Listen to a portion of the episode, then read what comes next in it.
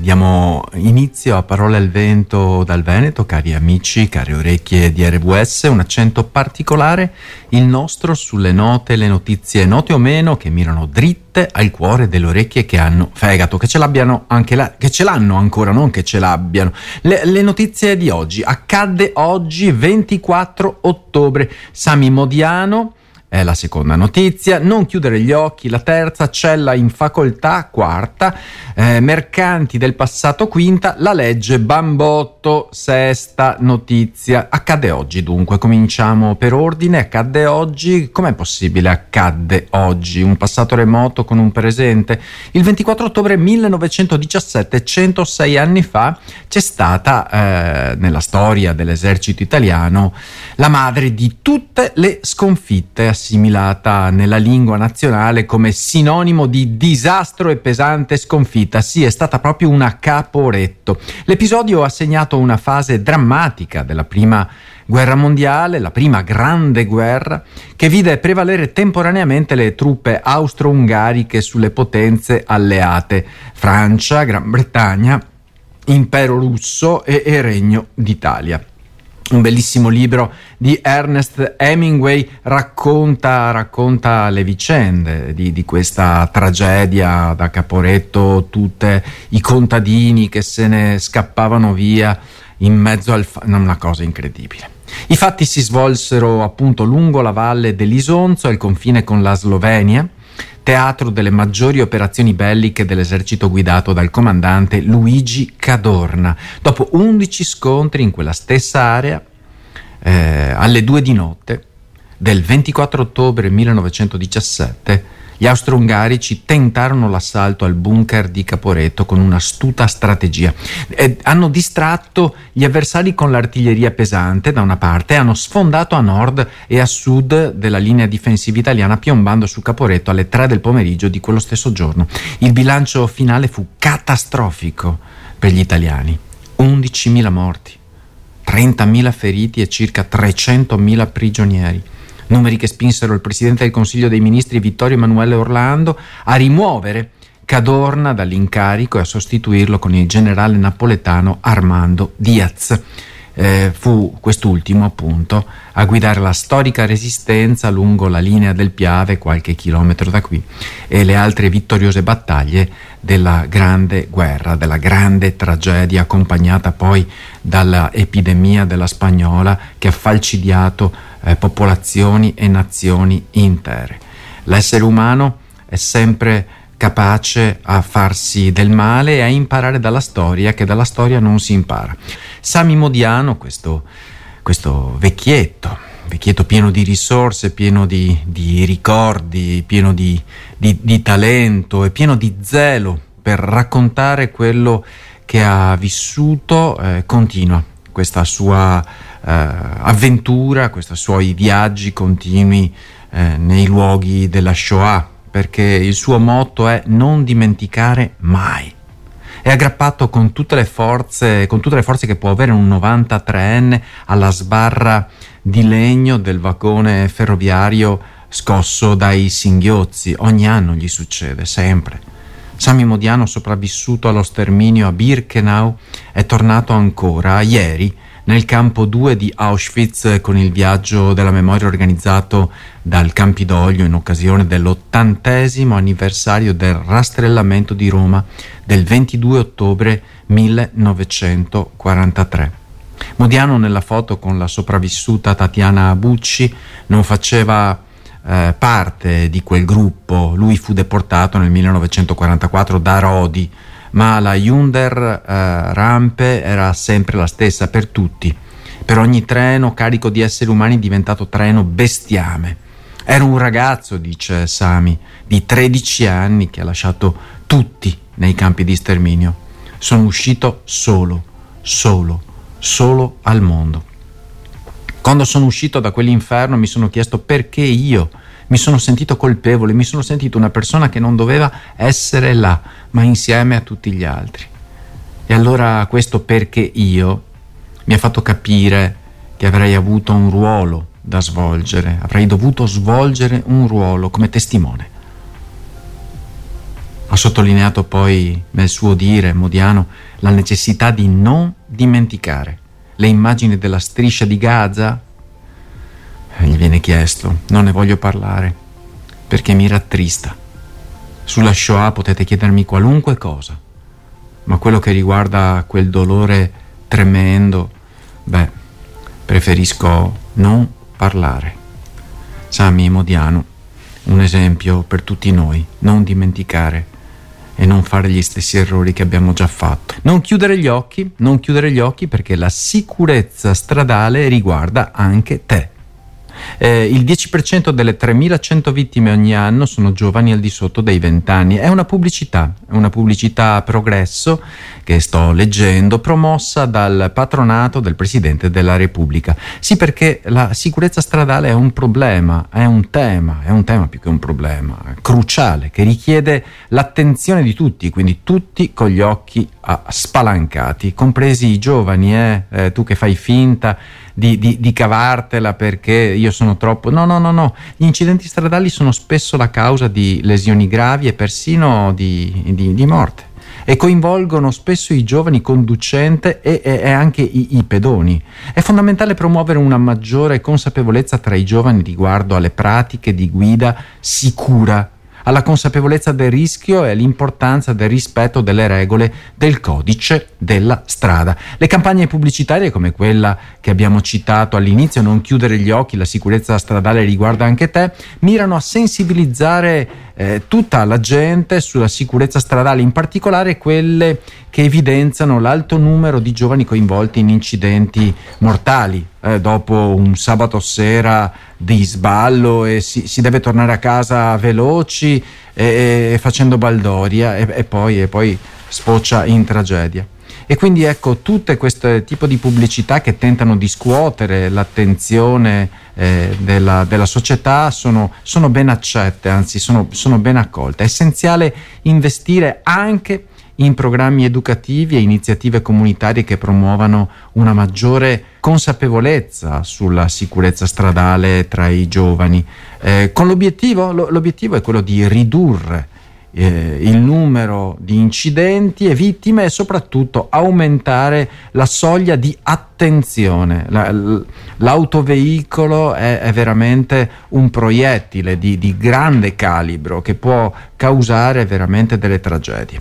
La sicurezza stradale dunque è una responsabilità condivisa e richiede l'impegno di tutti i componenti della società per garantire un ambiente stradale più sicuro per tutti, per tutti i cittadini, eh, come abbiamo detto, anche per i pedoni che rischiano, o, o, i ciclisti, come abbiamo sentito in queste ultime settimane di cronaca, che non credo abbiano aumentato di molto la percentuale, è che la soglia dell'attenzione pubblica poi si riduce quando la cosa diventa ripetitiva.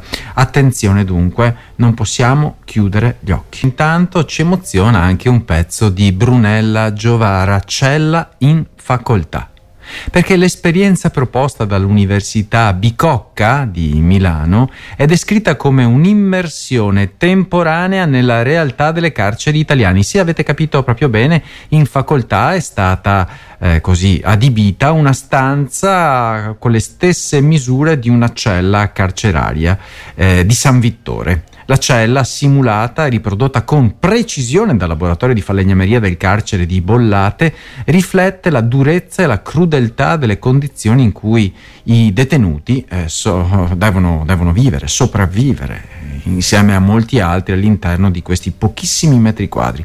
La dimensione ridotta della cella, l'arredamento spartano, i materassi duri e lo spazio limitato per svolgere le attività normali, quotidiane, rappresentano un'immagine vivida della realtà che molti detenuti devono affrontare quotidianamente e dunque gli studenti possono sperimentare prima di parlare a vanvera, come facciamo spesso senza conoscere, prima di parlare a vanvera è bene sperimentare che cosa significhi. E quindi questo articolo di Brunella Giovara sottolinea la presenza di problemi eh, nelle carceri italiane, il sovraffollamento, l'igiene precaria e la mancanza di privacy. Eh, tuttavia, ecco, si mette anche in luce la determinazione di molti detenuti nell'affrontarle queste difficoltà. alcuni detenuti infatti si impegnano attivamente nell'istruzione e nell'ottenimento magari di una laurea, nonostante le, le circostanze sfavorevoli. Eh, l'istruzione e l'accesso all'istruzione superiore possono dunque avere un ruolo significativo in quella che viene definita la riabilitazione e nella reintegrazione dei detenuti nella società. Eh, si fa emergere poi anche l'importanza di comprendere le esperienze e le sfide dei detenuti per poter promuovere una maggiore consapevolezza pubblica e per affrontare meglio le questioni relative alla giustizia penale. Io ricordo che in Italia il, il Ministero è di grazia e giustizia, non di giustizia e vendetta, ma di grazia e giustizia, che è una cosa un pochettino diversa, mi pare, no? Almeno per i, per i nostri padri costituenti doveva essere così. La consapevolezza dunque dell'opinione pubblica può influenzare positivamente la politica penitenziaria e contribuire magari a migliorare le condizioni di vita dei detenuti e, e offrire loro maggiori opportunità per uscire dalla loro pena che debbono scontare eh, in, magari migliori di come sono entrati. Eh, mi è piaciuta moltissimo questa intervista a Georgi Gospodinov, che è vincitore del Booker Prize del 2023. È un, uno scrittore di origine bulgara e eh, nel suo nuovo libro espone il motivo per cui i dittatori tendono sempre a manipolare i sentimenti nostalgici e malinconici, perché sono dei mercanti del passato. E quindi quanto stavamo meglio, quando stavamo peggio, il progresso è brutto, e la modernità è brutta, e stavamo bene quando eravamo giovani e saltavamo i fossi per lungo, eccetera. E quindi ecco i dittatori eh, che inducono il popolo a pensare in maniera eh, retroattiva sono incapaci di immaginare il futuro. Questa è la tesi di Gospodinov che mette in luce l'importanza della lentezza. La lentezza è fondamentale nella letteratura e sostiene dunque questo autore l'idea dello slow reading, cioè del leggere piano piano spiegando come rallentare sia essenziale per favorire un pensiero critico più approfondito. Se leggi in maniera veloce, se guardi la realtà in maniera fugace, la vedrai esclusivamente nella sua piccola superficie epidermica, non, non avrai uno sguardo approfondito. E quindi l'autore sottolinea come l'attuale tendenza malinconica e nostalgica sia una reazione al desiderio di fuggire dal presente eh, per, per rifugiarsi nel passato ed è questa arma che è in mano al populismo e soprattutto al nazionalismo che sta rigurgitando di nuovo nella nostra Europa. Eh, l'autore, eh, per, non parlare del mondo, insomma, l'autore dunque fa riferimento alla sua opera Crono Rifugio, nella quale descrive una clinica in cui le persone possono riscoprire i loro ricordi sottolineando però l'importanza di conoscere le ombre della vita per sognare e immaginarne eh, altre e anche oltre. E quindi critica nella sua opera i dittatori per l'uso distorto della malinconia a fini politici e sottolinea che questi non la comprendono veramente la malinconia perché non sperimentano emozioni autentiche, sono tutte contraffatte, artefatte per raggiungere il potere. Gospodinov riflette sulla sua infanzia in Bulgaria e sull'importanza delle storie magiche nella sua formazione, come l'immaginazione abbia avuto un ruolo significativo nella sua vita e parla del ruolo dell'immaginazione in un mondo in guerra e della sua scrittura come un modo per affrontare le proprie paure e dar voce alla propria immaginazione. Cantava Lily Goodman, La fuerza de sus sueños e lo mejor vendrá. E la legge del bambotto, questa è una, una, chicca di Massimo Grammellini sul Corriere di oggi, perché un giovane cacciatore bellunese ha ucciso un cervo a fucilate perché gli sembrava aggressivo, questa è stata la sua spiegazione, era troppo aggressivo, io l'ho ammazzato. A parte che se uno dovesse sparare a tutti gli animali aggressivi, continua Grammellini, che gli attraversano il cammino, compirebbe una carneficina di automobilisti al giorno, no? Ma nel caso di Bambotto, come si deduce dal nome datogli dagli abitanti della zona, tutto si può dire tranne che fosse un pericolo pubblico perché mangiava dalle mani dei ragazzini questo cervo e, e se proprio gli si vuole trovare una colpa era quella di fidarsi troppo lui degli esseri eh, umani.